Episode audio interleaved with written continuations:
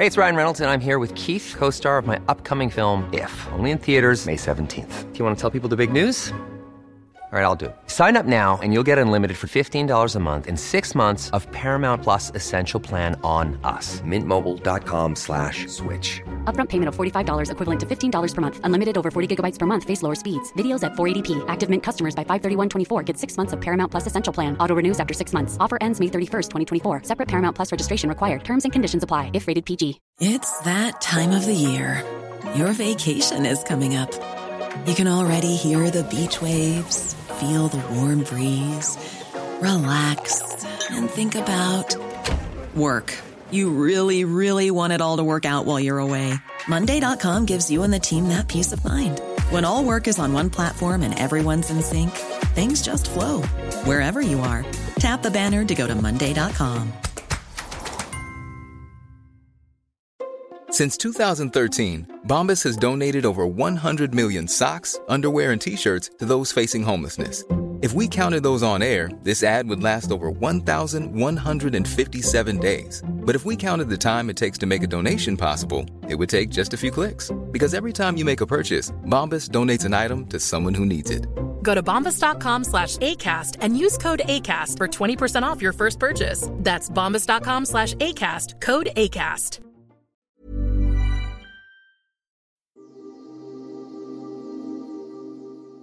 Good morning, everybody. I hope you're ready for your daily crypto news. It is Friday, July 28th, 2023. My name is Matt Deemer. And before we get started, please do me a favor go to Apple Podcasts or Spotify, click those five stars, leave us a comment. And if you want to email me for anything, please email me at bookings at todayinweb3.com.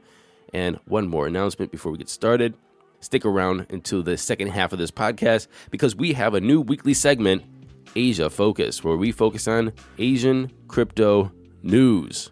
I'm excited. Let's get into those headlines.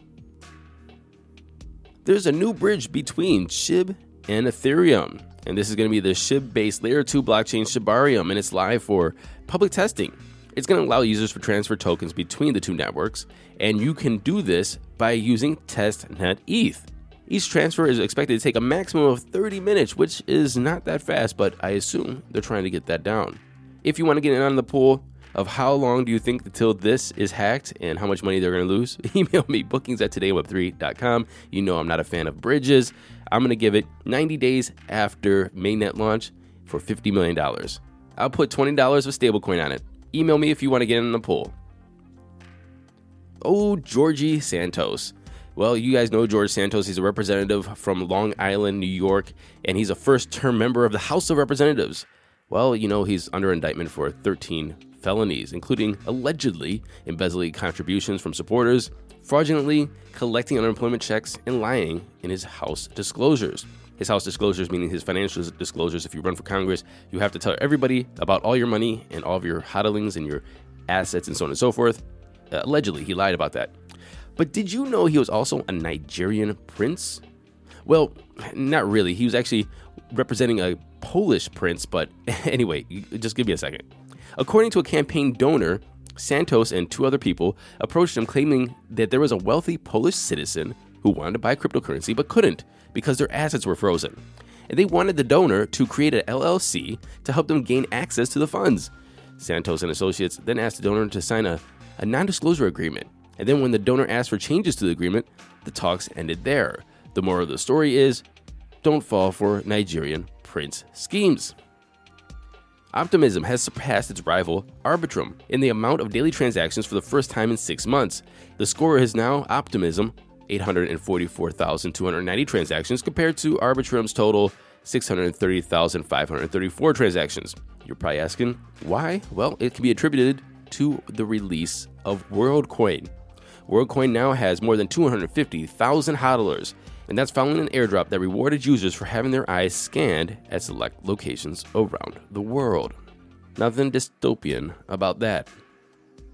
Moving over to Ukraine, Ukraine has racked up around $225 million worth of donations in cryptocurrencies alone. That's just a small part of the billions of dollars that Ukraine has raised in fiat, but the crypto contributions have helped in buying ammunition, medical equipment, and other crucial supplies.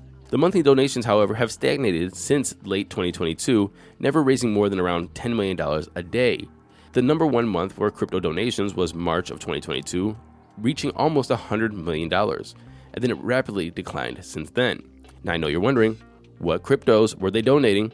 Well, 83 million came in USDT, 79 million came in ETH, 41 million in Bitcoin, Polkadot accounts for 8 million, 7 million in BUSD, and 7 million in all the others.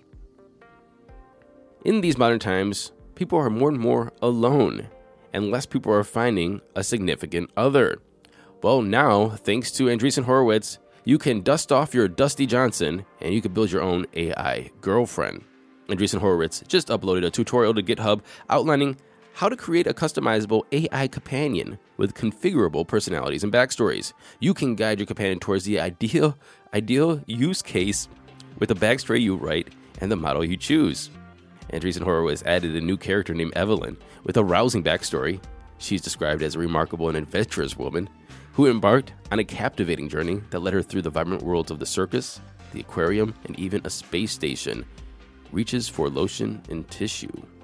This is hot, isn't it? Along with Evelyn, if Evelyn isn't your cup of tea, you can choose among other pre made personalities like Sassy Alex, the posh writer Sebastian, or even the Corgi Space Dog. And if there's nothing to your liking in the pre made personalities, you can simply create your own BFF from scratch. This Mother's Day, celebrate the extraordinary women in your life with a heartfelt gift from Blue Nile. Whether it's for your mom, a mother figure, or yourself as a mom, find that perfect piece to express your love and appreciation. Explore Blue Nile's exquisite pearls and mesmerizing gemstones that she's sure to love. Enjoy fast shipping options like guaranteed free shipping and returns. Make this Mother's Day unforgettable with a piece from Blue Nile. Right now, get up to 50% off at BlueNile.com. That's BlueNile.com. Many of us have those stubborn pounds that seem impossible to lose, no matter how good we eat or how hard we work out. My solution is PlushCare. PlushCare is a leading telehealth provider with doctors who are there for you day and night to partner with you in your weight loss journey. They can prescribe FDA-approved weight loss medications like Wegovy and Zepbound for those who qualify. Plus, they accept most insurance plans. To get started, visit plushcare.com slash weight loss. That's plushcare.com slash weight loss. The creators of the metaverse game, The Sandbox, and Animoca Brands, they just plunged $30 million into a crypto, in air quotes, super app called Hi. And what is Hi, you might be asking?